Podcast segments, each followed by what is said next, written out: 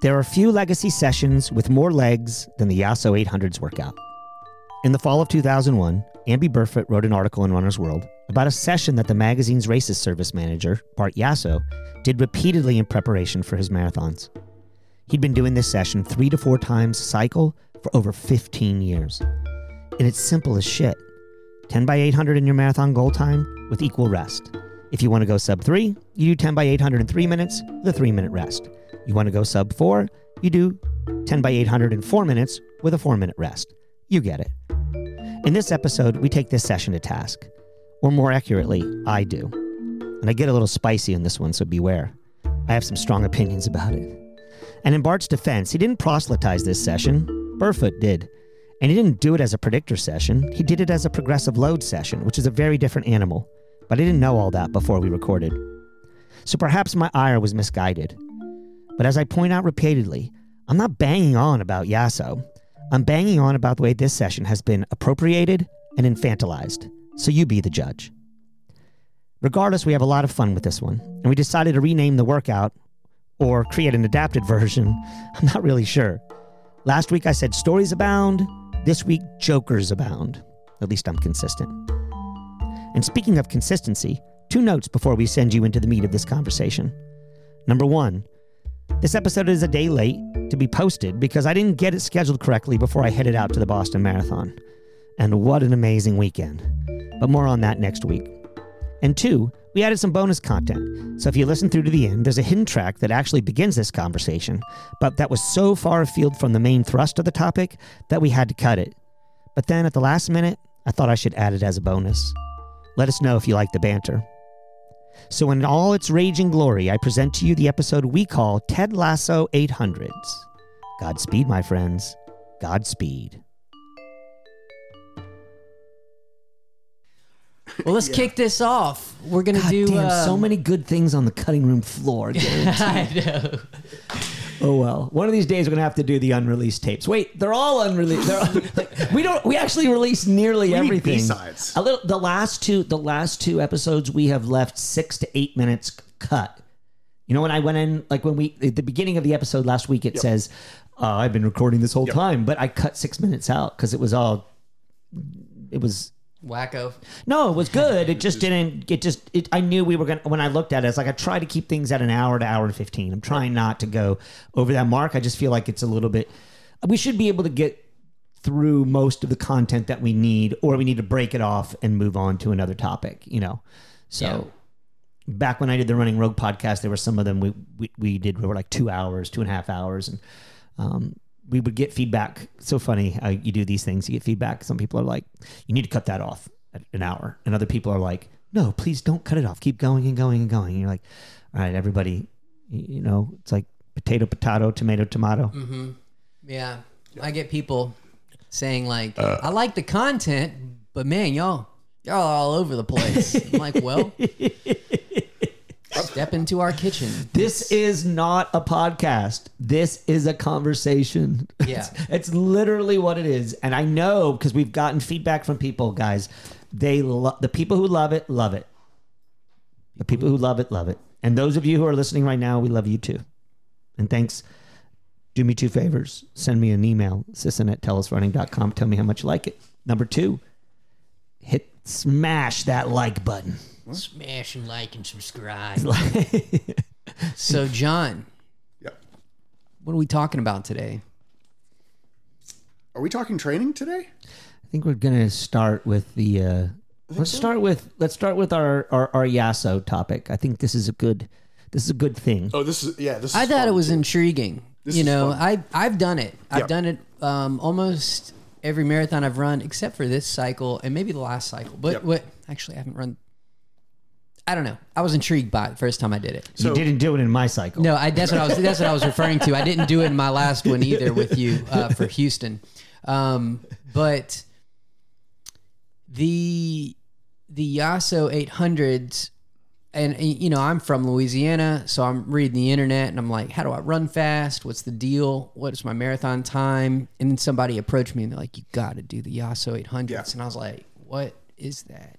Yes. let's check this thing out. And so I get on the track, and I was told to do 10 by 800s, um, little warm up, warm down, but 10 by 800s as the key workout with, um, I guess it was, uh, we were talking before, was it, is it just recovery or active recovery? Right. And I did active recovery, very just kind of a jog in between each 800 and Of equal t- duration to the rep you did. Right. So I wanted to run a Equal time. When I say duration, I mean time. Mhm. And at the time that I did my first one, I was shooting for a sub three marathon. And I was thinking, well, I just have to run my 800s in under two minutes and, you know, 55 seconds or something like that. And so I shot Look at for him that. cheat, cheating already. Already go five seconds under. Were Yeah. you training for a 20 255 or a two a three hour? Anyway, Yeah. we, and we digress. If I right, run John? them in 248, Yeah, I need to I'll give be my. able to run you got to give it a buffer, boys.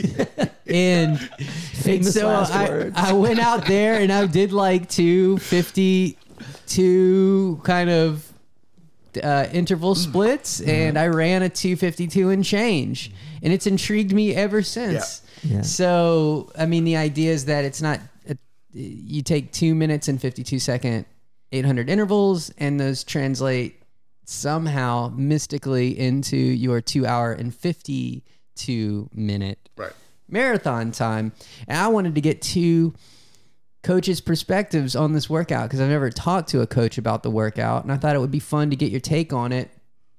Maybe why this was even is it a phenomenon? Is it like the maffetone phenomenon? Like, you know, the one 180 minus your age? Is that just correlative evidence or correlative data? Or is there some type of physiological phenomenon that's going on? I just thought it'd be a fun conversation to explore kind of the, the variance in that and just to see what y'all think about the Yasso 800s being an indicator of your marathon time. To the layman, myself. Um well, you notice Steve said you didn't do it in my program. so it's not, and I could have said the same thing because I don't think I've ever said we're going to do Yasso 800s today. Okay. It is, there's, it's not a bad workout. The story I know about it is that this was a workout that Bart Yasso used to do when he was getting ready for a marathon. And for him, it became predictive because he if he could run these reps at a certain time, he usually ran around the same time for his marathon. And so I think it's less that it was a predictive thing and that over time we've sort of made it a predictive workout. Mm-hmm. But it was something that he this was a workout I did that before the marathon that I knew when I could do it like this I'd be about this time. Mm-hmm. So, but it's so if you do the math, a three hour marathon is what? 653. 650. 653 and Something like that. 650 to 655. Let's just put it in there. Per mile. So that a three, so that you do a half mile rep times 10 in three minutes, right? With a three minute jog. If you're, that's probably a little faster than 10K pace. Mm-hmm. If you, if I, if I'm doing the math right, mm-hmm. right? It would- it would a lot of that would have to do with which calculator you use, but generally, I think it's a, it's on the Just a little, a couple clicks quicker. it's not real- moving up towards critical velocity pace. It's No, moving down, down towards that base, towards- what we would call 8k pace, Yeah. almost probably Yeah. five mile pace. Or something. in the direction of VO2. Like if VO2 Not- is the yeah. far end. yeah, right? VO2 is basically three is 3k pace. 3K pace, right? So, and that's a um, that's a great workout, but it's not a workout that I would put anywhere near the specific area in the marathon training when you're, you know, in the last couple months and you're really focusing on mm-hmm. making your body as efficient as possible at race speed. It's more of like if I were going to do it like that, that's more of like a workout that you're doing when you're in preparation for preparing to get ready for a marathon. You know what I mean? It's almost like a fartlek that you would throw in or something like that. Three minutes on, three minutes off, Mhm. right? Um, so predictive wise, I think it tends to show people who say, yeah, it's been predictive for me. It's been predictive for them because the rest of their program probably was built up enough that, and that, you know, three minutes at faster than 10K pace with a three minute jog is, it's not an easy workout, but it's cert, it's not predictive. But I think people will go, yeah, it was predictive for me because I was able to do it maybe. It's a mental You're boost. fit- it's you're- a confidence booster. It's a confidence booster. You ran 252 because you were fit enough to run 252, not because you did the workout and nailed the workout. You ran 252 because you were a triathlete and you had a huge engine. Yeah, you had the engine. You built a huge engine. Yeah, though it Engine mecha- good mechanics. So this is one of the challenge. Go, no, go ahead, John. and Finish. so Keep I, going. That's where I'm like, in predict. I don't like predictive workouts because then that automatically puts you in the mindset of I've either already failed or I've already won. Right. Expectation. expectations. I think the better predictive workout, if we're going to do the half mile rep, would be to do 10 by half mile with a minute jog or a 100 meter jog. I think that's closer to predictive and closer to a specific workout. hmm because you're sustaining a higher level longer and your heart rate i you're able to work at a rate higher than you would normally work because you're getting those minute breaks. And it's you know letting your heart rate come down just enough that you can get your head above water so that you can go back. Mm-hmm. Yeah. if you if you wanted to make if you were gonna like make a like a really predictive version of a Yasso 800 that's the way I would do it So that leads to another question for you: um, Is do you look at workouts? Let's call them a month, you know, before a marathon or something. Do you look at predictive workouts or do you look at simulation workouts, and are those different? Like, is there is Yeah. there a recreation of the race, or is it a? Do you look at it as more of an indicator, or more of as as a as some type of race day simulation to just get an idea of fit and feel? Or are they different? Are they the same? And, and it's a hard hard thing to because like when I do it, I'm kind of you know you know, a lot of folks in their first time marathon will kind of pick something like this up in the lore and they'll say, This is badass. Yeah. Like, all right, well let's let's go check this out. Of course, I think that the biggest benefit, if it's done or not done, is a confidence booster kind Yep. of going in. But I think the cooler point is that a lot of people don't really know their race pace. And the question is, should you I guess this is a philosophical difference between coaching and coaches, but like, Right. should you predict your race time before the race, or should you simulate the race and understand the feeling of it? Because Steve, now that I've done your program, um, and actually, you know, I, I say that, but to anybody listening, you know, I've I've kind of I, I was there for the program.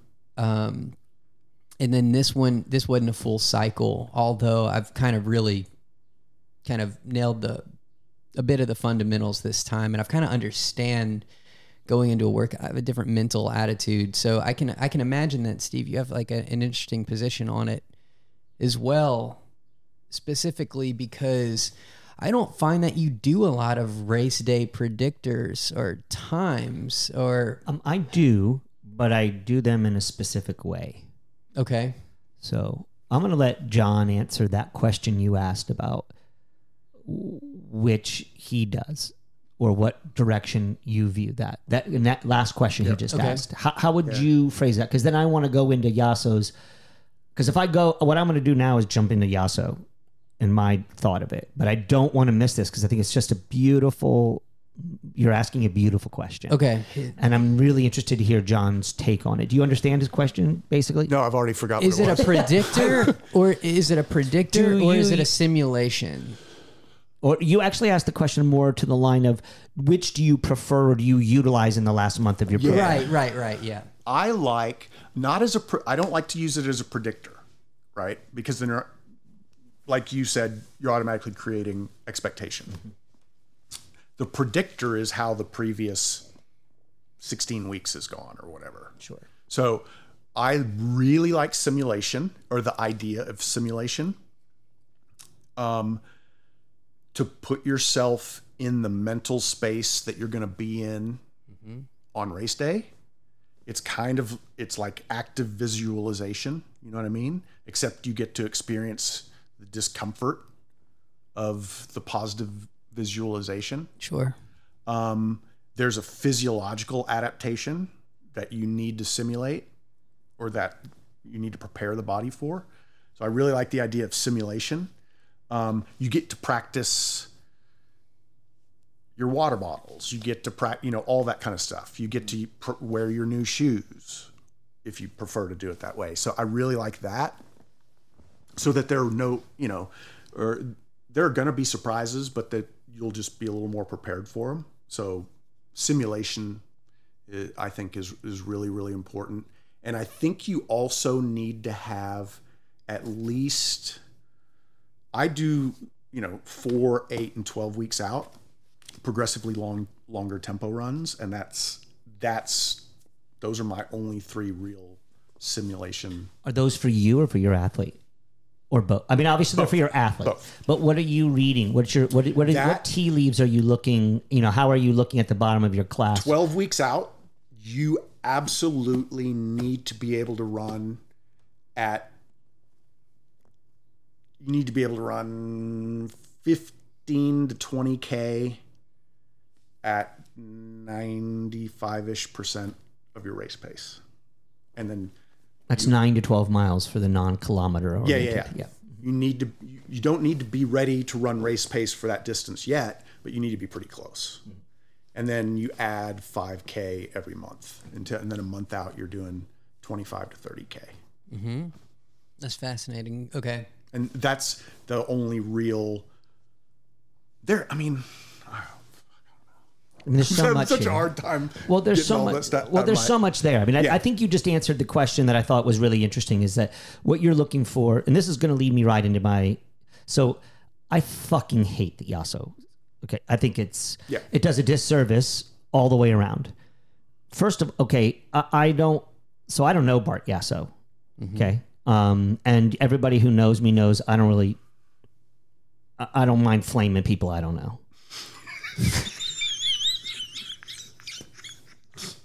flame people I know too, but then I have to think about it. That's quotable.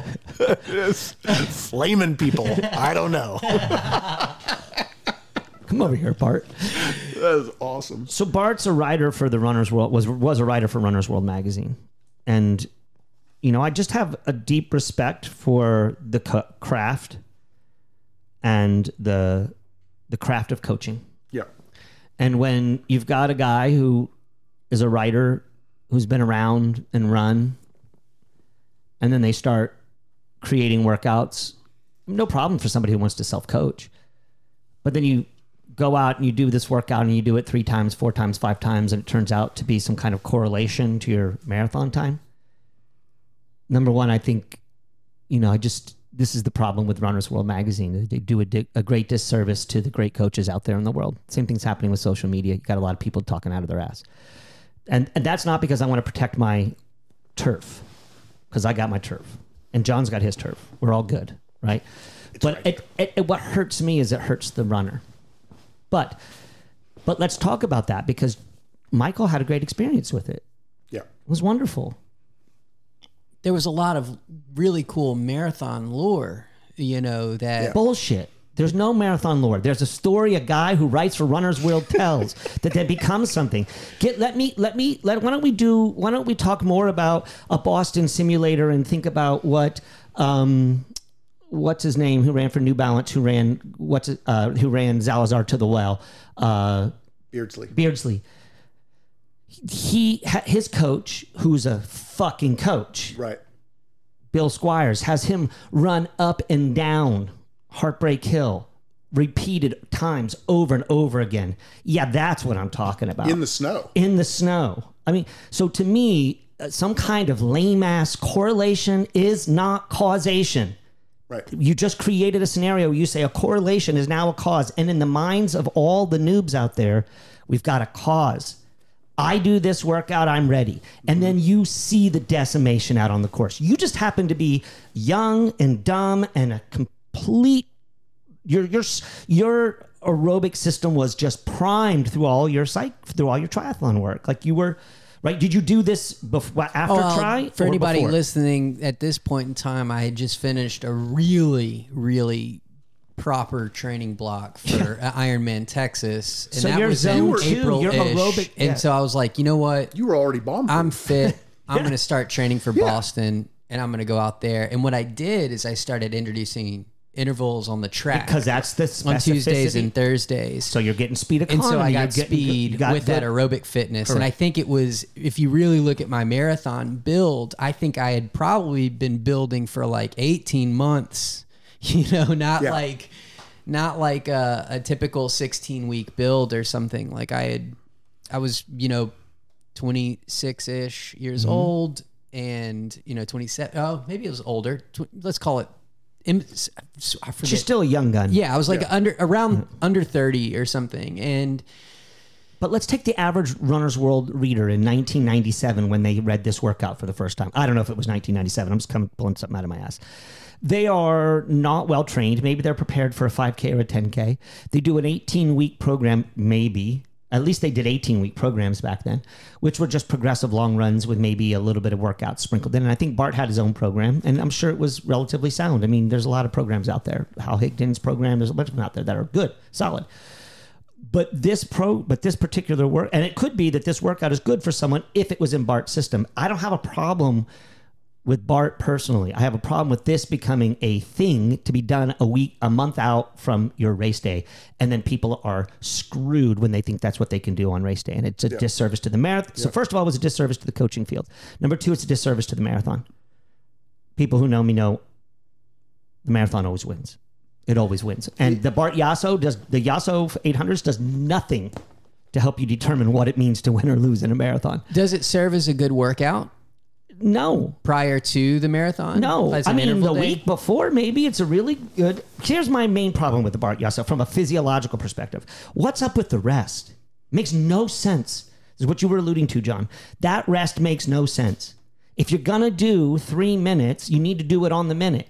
If you're gonna do three minutes, you need to do it on the minute. And if you can't do that, then you don't have the endurance to get through it. Now there may be something where somebody who is, let's say that there's somebody who's a four-hour marathoner, right? And they're relatively new to this. They're and they've not been an athlete before. This workout's gonna blow them up, and they're not gonna be able to do it with with Right. a, a minute rest. They're going to need the four minutes to get through it. But now you've just evolved the workout to basically a correlation session. It's not a causation session. It's really important that people understand this that correlation is not causation. So you cannot apples to apples. We are talking about dump trucks and apples. When you do a workout like this, you're dump, there's a dump truck workout, and then you're trying to get an apple out of it. That's not the same thing. Um, and even your workout of trying to do it with a minute rest, it's still maybe an apple and an orange. It's maybe Right. the fruit group, but it's still not the same thing. And to use that as a way to say the correlation is going to create this space in which I can get this thing done is just. It's just the one of the few things that I get on my high horse about Yep. and I get really adamant about because I take this stuff seriously and we don't need jokers I don't jokers abound in this world already. And I'm not saying Bart Yasso the human being is. I'm just saying that's not a well thought out session. It has never made sense to me. And then people's ad- adapt- adoption of it um, just continues to perpetuate uh, a, a, a, something that makes me sad and Yeah. and and angry. Obviously, because I'm angry. One thing, super one- interesting. One thing I would like, kind of like what you said earlier, Michael, when you were saying, but like, what if psychologically it gives you a bit? Now, I think probably a, most people who've been running a long time have a workout or something that they like to do pre, you know, sometime in the few weeks before a race where they do a workout or a run or something that kind of doesn't make sense, but it's almost become like superstition or something that a workout where if I can nail this, my confidence level is set. To me, that's You know now. what I mean? Yeah. If if you're gonna do it like that, go for it. I love that. But otherwise, like Except, except it disrespects the marathon now. yeah, So I get it. yeah, But you're going to run into a situation where the marathon's going to eat you for lunch. yeah. I'm gonna dig into this real quick. Is that yeah? I'm not a coach. I'm I kind of I'm learning. You know, I'm I'm invested into the mm-hmm. sport, obviously. But do how would you equate this? You're saying that this isn't a VO2 max workout. This is close to it. Or it's it's closer to that end. It's of the- closer to of the that than it is of anything else. So, in terms of your training plans, do y'all introduce VO2 max efforts into your plan? And if so, Well, this opens up a whole can of worms, and I think that this is what we're going to be doing over the where we're hoping. Um, it's a cool segue into the next. yeah, what we're hoping is that we'll be able to.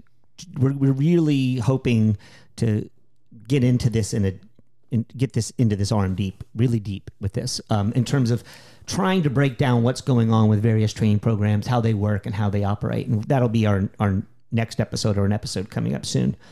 But one of the things that I think is critical here, you're asking in your question, is that each coach is kind of approach this from a different perspective in terms of you, you're asking the question is what does this session hit? And this will create a space where many people will understand or have read about energy systems and how energy systems operate. And Got to work the high end, work the low end. Correct. Create And- a cocktail and Right, and that you're you're trying to do various things with that. And John and I are extremely well versed in this area, both in reading many, many, many, many people's programs, understanding the physiology. Even if we weren't um, anatomy students, nor were we exercise physiologists, we did uh, spend a lot of time reading about this stuff.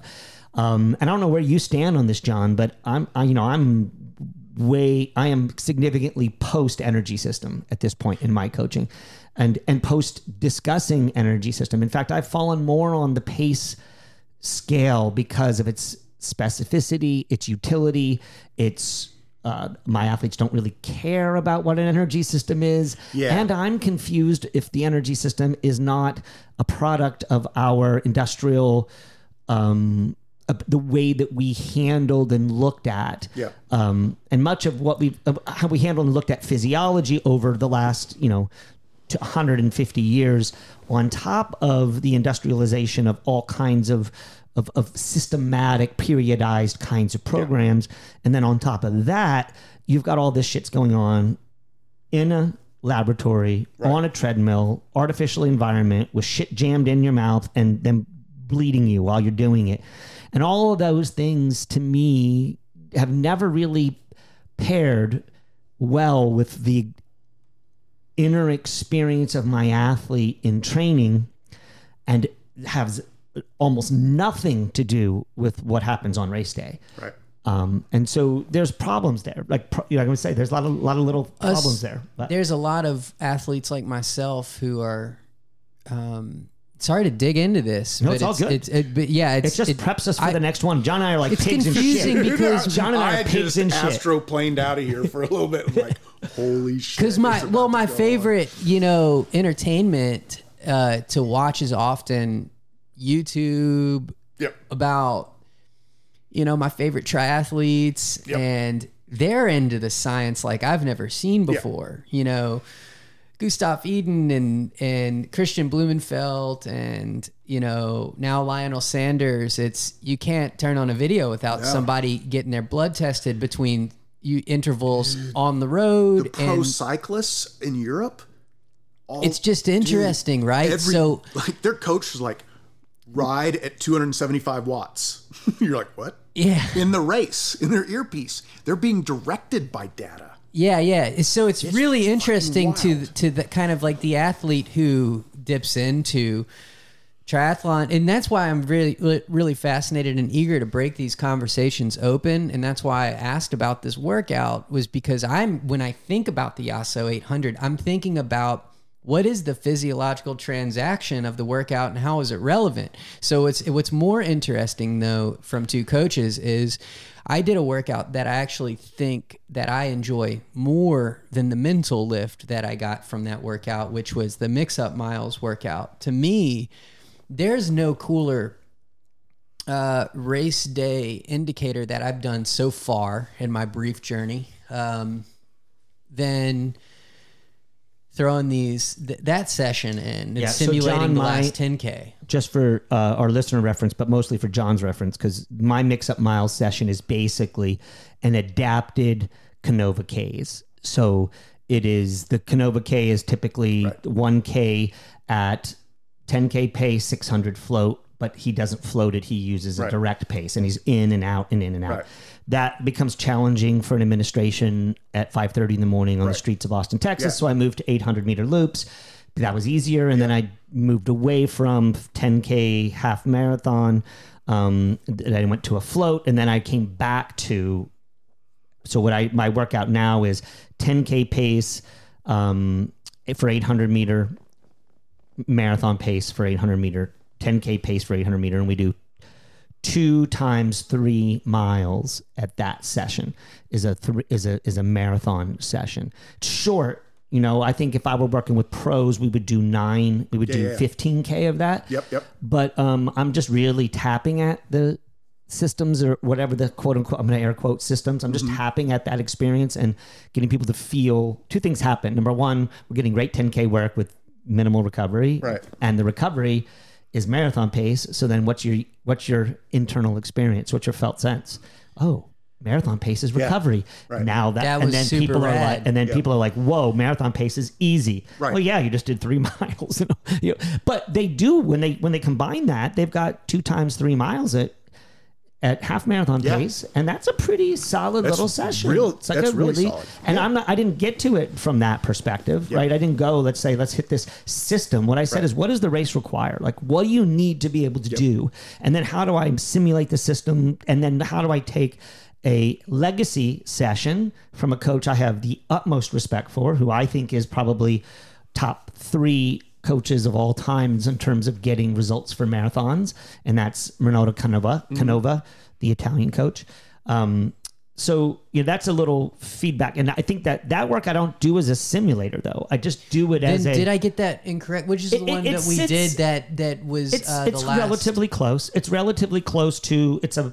I usually place it about a month out from the race, but I don't do it for a simulation, and I never ever give that correlative indicator. It What just was the one happens. we did where it just, we ended at marathon pace, where it's like you beat up your legs. And Oh, then- that's a long run. So that's a very different kind of session. So the mix up miles is a workout that's done on a quality workout during the week. By my definition, quality is, you know, somewhere around, you know, six miles worth of total work typically, because it's what pe- adults who have full time jobs and lives can get in on a Saturday, on a, Yeah. on a weekday morning Right. and be able to get to work and get to the kids and do all the things that need to be done. If I were working with a pro, it would be definitely 15K. I would do it different. But Yeah. Oh, I'm not- then there was another one that I Yeah. was fascinated with. Forgive me about Yeah, you're anybody thinking about my. Uh, you're thinking about my my my long run quality the workout. 18 mile run we did where we Yeah. ended at now that's my final sim and it's I have two workouts that I do near the end which are simulators okay one is specific simulator and that runs the old speaking of Carrozza who we had on last week that runs the old RunTex to RunTex route we start at Gateway we finish downtown and um, we basically do seven miles of marathon pace work um, and then we do um, about six or eight miles we do three Mount Bonnell loops easy just three Mount Bonnell loops easy, just to fuck with their legs. Just literal, little garden gnomes beating mercilessly on the quads, right? And teaching them how to teaching them how to run downhill without Yeah. without pushing too hard, but not not letting go because it's still a long way to go. And then after they finish that like lot of work, then they they they stop, get a little bit of water, and then they go back down balcones, up scenic, and down Lake Austin Boulevard to the sh- to auditorium. I mean to uh, Barton Springs, and they hold marathon pace for that. So that's that's a, that's my true simulator. And what I'm doing there is not saying correlation there. What I'm saying is, all right, I know you're physiologically ready for the phys- physical and mental challenges that come out. Then my last workout, this is the one I always do. It's basically for a lot of people, it will seem really close. In fact, even my own athletes sometimes wonder if I do this workout too close to race day, but it just seems to work. And I call this shake up run. Totally came up with it myself. I don't know where I pulled this one out of my ass. Six miles at a rhythm. So basically, that's going to be a little slower than marathon pace, right? So just trying to get them going. It's a continuous 18 mile run, six six miles at rhythm. Then it's shake up. You go three minutes hard, two minutes float. Three minutes hard, two minutes float. You do that for six miles, That's a beautiful. and then and then you go right into six miles at MGP. If you can nail your mi- six miles at MGP at the end of that session, you're ready to go. Yeah. You can do what you want to do. Yeah. If you can't, there's no way you're going to be able to do what you want to do. Now, the question about this workout is: Is it too much, too soon? And um, I don't think so because it's 18 miles long. So there's 20 with with a cool down because I don't let them warm up. I make them How not many, warm up. how many days out? It's um We did ours two weeks ago. 15. Yeah, it's like it's like two weeks out. Okay. Yep, they get a they get a they get a they get a that's a Saturday workout. Then the next Saturday they get 12 miles easy run, close if they Yeah, feel yeah. like it. Um, and then I do crazily, I do a 10k workout 10 days out, Yeah. and it fits that checks that Yeah. box off. It doesn't make any sense. So why do you do it? Because you're in the middle of your taper and you're going crazy and you're starting to do stupid shit. And I just gave you two because I don't do any work on you know do any work on that Tuesday after that big session. I don't do any work. Mm-hmm. They just they're out putzing around. and They're recovered and they're like they're so used to in my system of just. I'm just coming at them. Yeah. I mean, we are getting ready for a fucking race, people. We're not going out to wave at the crowds and kiss babies. We're trying to fucking be warriors and get shit done. Yeah. And do hard work. So we just keep it coming and keep it coming and keep it coming. Anyway, they they do a 10k session that's I've adapted now. It used to be the old the old Stan Huntsman um, eight quarters two mile eight quarters two halves a mile two halves eight quarters up and down ladder. Then I jettisoned that and I moved to basically CV reps. They seem to be a little less dangerous and it gives people more room to roam and play around with it. They want to go down to 10k pace, they can. Um, they can do it as 1K reps or 2K reps. We always do it at Zilker and do loops. Anyway, we just got into specificity there. It was totally shocking. But um, I'll charge every one of you $300 for that program right there. Just playing. Good luck putting it all together. Yeah. Anyway. Anyway, it. I think that's. I've gotten what I really wanted to to hear from from both of you. I think, and But just- wait, wait, we missed something. What's that? So we we want I really want to do this, guys. I'm not playing around. Like, what would it be if this were Ted Lasso's 800s? Oh yeah. Like, what would it be? the Ted Lasso 800. First of all, I think it kind of is a Ted Lasso workout because it is all optimistic and positive and Yeah. making you feel good about yourself. Right. Even if you're fucking losing. Yeah. we the the so is it wait, is, so is the definition of a Ted Lasso workout is it a I mean it ha, it has to have some I mean, physiological season about one, believing. season two, or season three. yeah, yeah, yeah. Is- it's a it ha- season one belief. It's a- it, it's a season one but this it is has a season one Ted Lasso it workout. has to have some physiological benefit, right? You can't just make something up or whatever. But I is it is a Ted Lasso just a workout that you can nail every time? It's still a hard workout, but it feels really good, and you're like, "Yeah, I'm I'm so fast." Yeah, yeah, yeah, yeah. Is that what it is? I think so. Okay. It's all about the vibe. and I and I think I also think if we renamed this the Ted Lasso like Lasso 800s, then people would be like, "Oh, I get it now." Yeah. Tongue firmly in cheek. Again, no disrespect to Mr. Bart Lasso. I mean Bart Yasso. I, I Part last. Bart Yasso. I, I I don't know you, and I wish you well. Uh, well, I would do. I would do. Well, you got to incorporate the 800s. Oh yeah, the eight, yeah, the I- I- 800 is the one constant. Is- actually, Ted Lasso would be on the side like, "God, you look great, guys. You look great." I like a long. It's a long, easy run at at 800s at marathon pace. Whenever you want to do them, whenever it feels right. but you got to fit them in there. And you got to do 10 of them. You just got to do 10 of them. Do 10 of I lo- them, Actually, that's a pretty solid little That- session. that's a really that's a really good 18 workout. to 20. Just throw them in whenever you want. You can get them in at the beginning. You can get them in at the end. So you're gonna learn it- something. You might not do it right, but you're gonna learn something. All right, so let's let's let's systematize this. Give, get, like, give it give it do do the right parlance here. So what's the session? Describe give us give us the uh, what the session is. What's the protocol? Warm up. Two miles. Zero to two miles. Warm up. And you got, uh, you got about, you got about a half marathon. Uh, now fuck it. Let, we're gonna we're gonna make this easy. It's 18 miles. It's a long run. All right. Go at a pace that feels good. Okay. Just a vibing pace. Okay. But make sure you throw 10 800s in there at MGP whenever you want to do them. As long as they feel good, That come out feeling strong, I love it. that's it. I love it. I mean, so think about I would probably try to get four 10 in, five in the beginning and four in the end, just kind of vibe in the middle. like think that's a really good workout. You're That's- welcome. If you get a half if you get a half mile recovery, there's 10 miles of your run right there. Yeah, man. That's a lot of stuff, man. That's really good. to the marathon world out there, this you're is in the all wrong coming business. from. Yeah, I'm in the wrong business. I shouldn't be making with shoes the, anymore. You've been hanging out with the Chat GPT so long, you, you've learned how to coach. yeah, we'll go out there and try it. Oh, that's awesome. That's awesome. But I like the. It's all about vibe, though. You go do 18 because you got to do it. Somebody's got to do it. Might as well be you. You're running 26.2, so yeah, 18 You would- might as well do it. should do it. 18 to 20. It's like I guess that's for the for Ted. That's like getting the guys out on the pitch and kicking the ball around, Yeah, just kicking the ball around. Kicking the ball around. You might as well go get 10. run around in 800s. circles, run around in circles, do some stretches, Yeah. blow your whistle, blow your whistle, because you know you're a football coach. You're a football coach. Yep. Then you go to the pub and you play darts. That's that's the best part.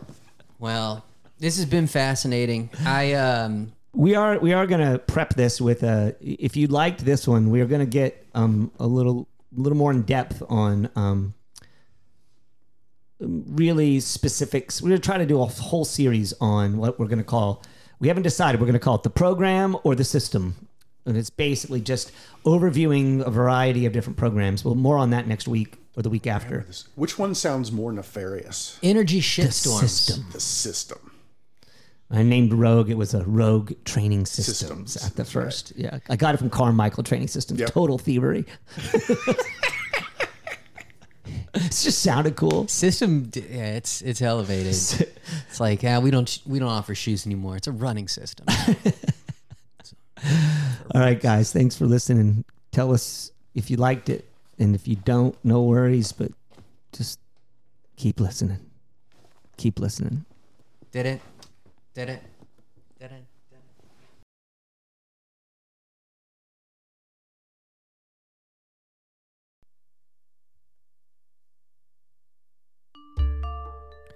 All right, all right, all right. You have found the hidden track. Thanks for listening on. I'm pretty sure this is going to be worth your while. This episode is in, this little snippet is in response to, or in, in, in sort of in theme with episode 14, the Dark Necessities episode, where we talked about technology. We started our conversation last week going through just ChatGPT, artificial intelligence, you know, I just got back from Boston last night. We were, or Monday night, we were talking about with a couple of people in my group just about what opportunities and ills could be afforded by this large language learning and all other uh, artificial intelligence modalities. And Michael's been using the Chat GPT, or at least he did up until a couple, like I think it was Friday last week, where he got really frustrated with it but he'd been using it to write blogs so that he could do search engine optimization. Please don't think that Michael's sitting here trying to become a a famous author, nor is he uh, trying to front himself as a coach de jour. Literally is just using it for the business. And I think that's kind of a really smart way to be managing it and using it. If it's there, use it. It's kind of like you guys who wear the cheetah flies, right? Like if it's there, use it. It's not against the rules. Anyway, we talk about it a little bit, and that's why I thought this was really pertinent and interesting because it referred to the last episode. It gives you a little bit of a flavor of Michael, John, and I, and um, there's some interesting stuff in it. So we start with the chat, chat GPT, or as I say, chat LSD, and we end with an advertisement. Godspeed, my friends. Godspeed. I hit the wall with the blogs this morning too. You know those thing when you sent me that, I was, I was like, this is awesome. It is awesome It is- until you don't have anything to type, and then you look at one, and you're like, "All right, I'm out." It's just it's it's, it's I went to into a deep dive with chat, what I'm calling chat LSD now. it's my new name for it. yeah. After you sent that, I got depressed, like Mm-hmm. really depressed. Because it was moderately appropriate, like like the, More than moderately it's it's appropriate. really good. it's really good. and that's there was no output. And that's. GPT three. That's not yeah, GPT that's not even like Right. the hot shit one. It's not even the name brand stuff. the, the free version. Yeah, and they're on five in development to five. Four is beta or pay, and then five is beta. And they're, you know, there's that group that's trying to get us to put on the brakes. Do you remember when I was like, "Is are the arts in compromise?" Yeah. and that's kind of what I was referring to, but it's not necessarily saying that being an artist or the arts, doing the arts is compromised. It's more just about like, it was mind blowing to kind of see the quality churn out with zero effort. But it does. It feels like when I spent uh, what was it a few weeks ago when I spent a little bit of time plugging in training stuff with things that are that specific. There is absolutely no way you could have a legitimate. Now you could write something that you would print in a magazine, right? But even the writing I'm picking up is very specific. the writing is it's, very specific. It's like, and in conclusion, yeah. this is how you write a blog. and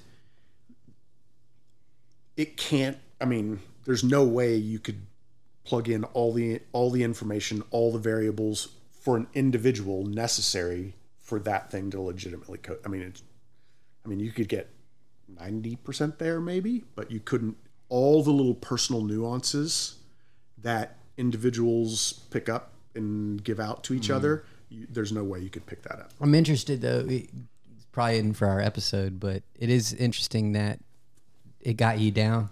It got me way down. I know. I was so down the other day too. what got me down, Michael, was that it had your tone. I know, right? And I was like, no, this because I knew you'd I could tell you had adjusted the last paragraph. That was obvious. Like But I could- even you were- before that- number one, the way you introduced it, it was basically like, "Here's Michael. Michael's back in the room." it really felt that way. But when I read through it, I was like, "Oh." Then I went back and was like, "Okay, so everything below this is is is Chat GPT plus Michael doing Yeah. it." 'Cause- And then you'd said, and then you would text it back and were like, "Yeah, that's what happened." And then I went back and reread the first three or four paragraphs, and I'm like, oh man like this is um, you know for sure it's canned like Yeah.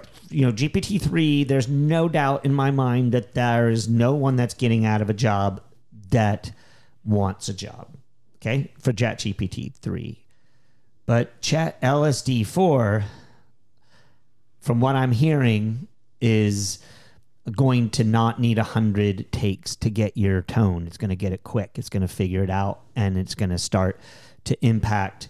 Um, what's going to do is what you mentioned. The thing, the re, the way I got down was number one. How is this thing that's non this non sophisticated learner, language learner, is already getting some sense of tone. Um, and you have a unique tone, Michael. Yeah. You're not a you're not just a hack, right? You you're an artist. You know, you know, you put what I, everything I read of yours. There's Michael in it. I can always tell. It's got a little bit of It's got your- levity. It's got your flavor. Yeah. it's got your mm-hmm. flavor, your word selection, Your word your, selection's thoughtful correct, and and unique and, and idiosyncratic.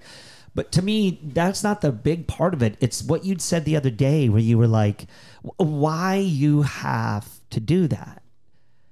Because, you know, we'll edit this out probably, but mm-hmm.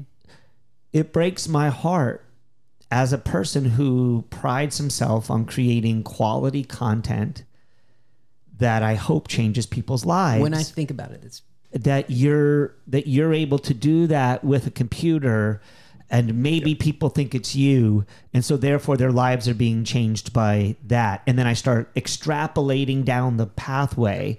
And that's where i ran into that hindu text. Somebody i was reading quoted this hindu text and it just blew my mind that text. And i was like they'd predicted it in the 6th century 7th century um, ce and it's basically that hey the mind is ex- as you said whatever hawking says like exponential. It's like the the mind where we've got so much content that we're not going to be able to filter through we're going to be inundated and overwhelmed by content. I really think and if people live online then they're never going to get into the one-to-one. And we're going to keep moving more and more online. And I'm, I'm for the online because it gives people access and gives them opportunity. But i just worry about um, i'm not worried about the state of humanity and i'm not really worried about ai eating our children okay? I, I just think we'll figure fucking unplug it. Yeah. so, but anyway I, I mean i know that it's way more complicated than that but I, not to be not to be pat but to me it's this idea too like th- these it's a back in the 70s and shit i wish i was around to know what it was like when people thought that flying cars and the jetsons were the future. And then somewhere along the way just big databases of information and spreading information was the future. There was no flying car.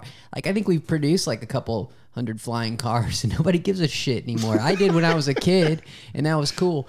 But now it's just it's just the spread Yeah. of in, information in the form of you know databases. And it's just like god it's just a lot. It, it's a lot to it's a lot of filing cabinets to go It's through to like to get a through. case. Yeah. you know if you're it just feels weird. It's it's like we we have so much information. These kids are growing up with every single thing there is to know about data on the planet in their phone.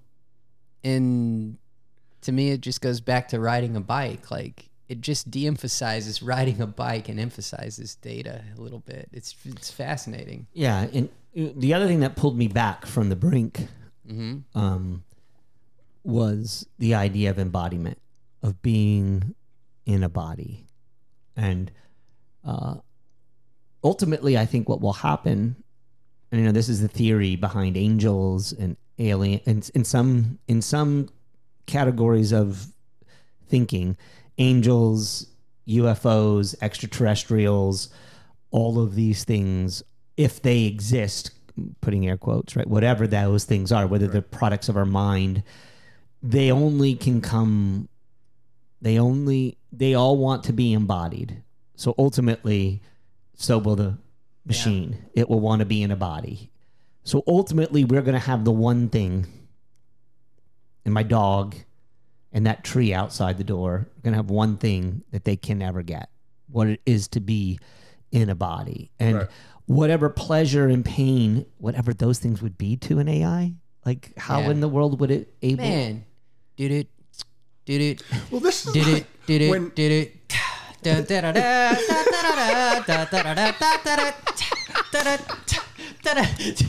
you know, it's Kit. It's the car yeah yep holy shit. I read expecting- some- Can I Somewhere. can I apologize to Lena real quick? Sure. I said a cruel joke. It was a bad joke, Lena.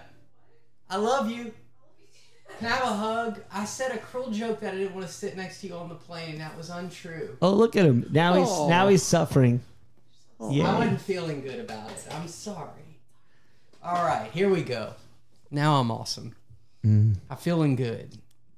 It's um yesterday when Steve, when you originally sent the text uh, that included the Hindu quote and everything, I was I was driving around somewhere and I was like, every one of our conversations always goes into the existential, which I which I absolutely love. And this is a digression because uh, I just want like I just love that in the middle of the day you can get a text that like immediately makes you think, well, the end end is nigh, you know. So, and, and, And that's why we're talking about Yasso 800s Yeah. today. that- what a segue! No, I just I just thought that was awesome. we do have an uncanny ability to kind of bring it into. I don't know what that is. I don't. I'm not 100 percent positive. I know.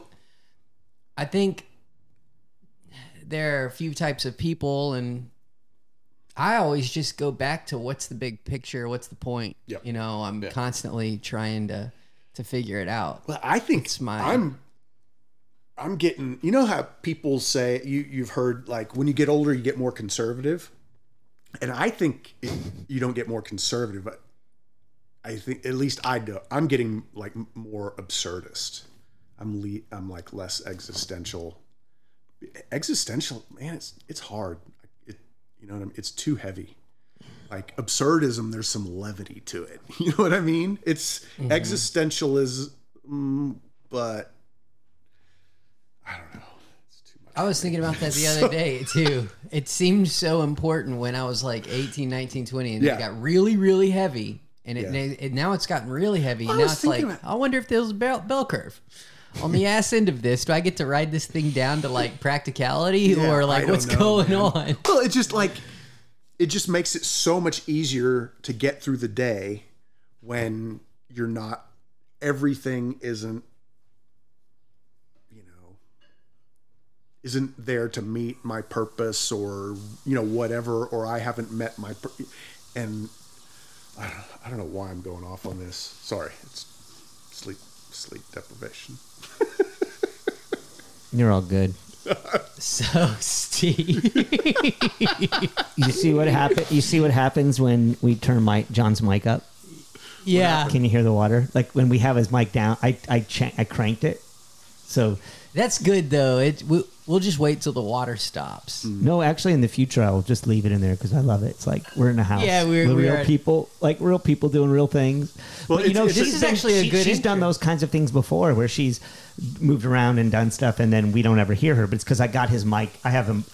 This is like I'm gonna bring him back is down. Like, for the people listening, this No, is yeah. a moment where they get to have some Okay. I peaceful. up. Yeah.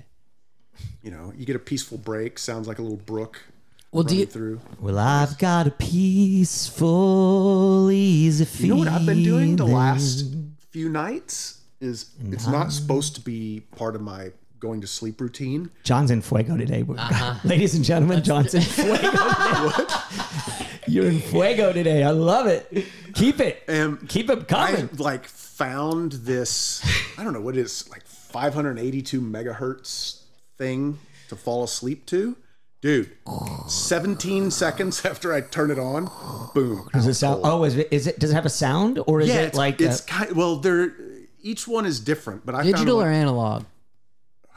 YouTube. Okay. whatever is on YouTube, digital, yeah. Um, and it was, cr- and every night just Man, I'm about to turn you on to. This episode is brought to you by Sleep Sound, the leader in analog sleeping technology, nice. And uh, it's it's right over there. Yeah? It's a beige little oh, we've box. got we've got two of them in our house. oh my god! It's the massage therapist's favorite thing. you think the digital stuff is good? Just wait till you hear Oh, real it- air. There is nothing like it. Kristen has two of them. We have two of them in our house. Yeah. Mm-hmm. Don't worry, John. I Where'd you got get you 'em? covered. I don't know if they're. I mean, I'm sure you can get them on Amazon, Yeah, you can get them on Amazon. but they are they're they're crazy. They just plug into the wall and then they. I don't know. Let me check. Sleep sound? Is that what you said? Sleep sound. Mine's called Sleep Sound by Hammacher Schlemmer. Oh, I used to love that store. Yeah, me too, man. Sharper image. Yeah. Fancy folk.